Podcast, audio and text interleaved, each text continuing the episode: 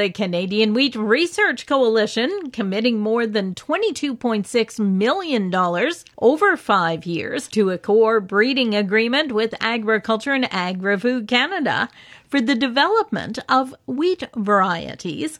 The coalition assumed responsibility for producer funding of wheat varietal development from the Western Grains Research Foundation. The $22.6 million commitment is an increase of 2.6 million over the previous agreement.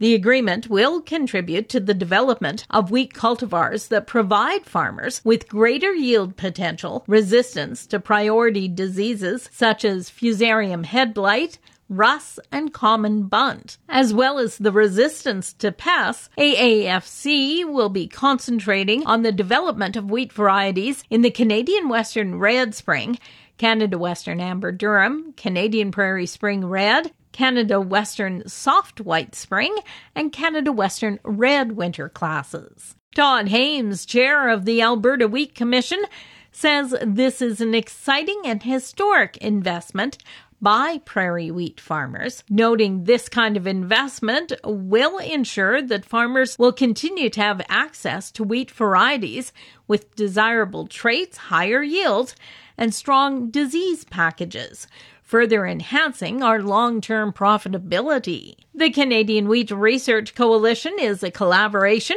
of the Alberta Wheat Commission, Saskatchewan Wheat Development Commission, and Manitoba Crop Alliance. Viterra has announced plans for a new state of the art grain elevator at Biggar. The new facility will have a storage capacity of 34,000 metric tons and will be equipped with a loop track for rail loading. Kyle Jeworski, president and CEO for Viterra North America, says for the last several years, they've been making targeted investments across their asset network in order to ensure they're aligned with their operating environment and able to provide the high level of service customers are expecting. Construction on the new facility will begin immediately and is slated for completion in early 2022. Producers had a chance last night to tune in for the Growing Agriculture 2020 Saskatchewan Provincial Election Forum. Modernization of the business risk management program is a key factor for the ag sector. The Sask Party's David Marit says getting the farm programs right has been an ongoing issue, noting they did make some changes to private insurance for agri stability. Whatever farmer decides to carry or a rancher decides to carry has added insurance doesn't hold it against them as their income in the ag stability program. And there's things like that that you can make some changes on that really make it work for the farmers and ranchers here in Saskatchewan.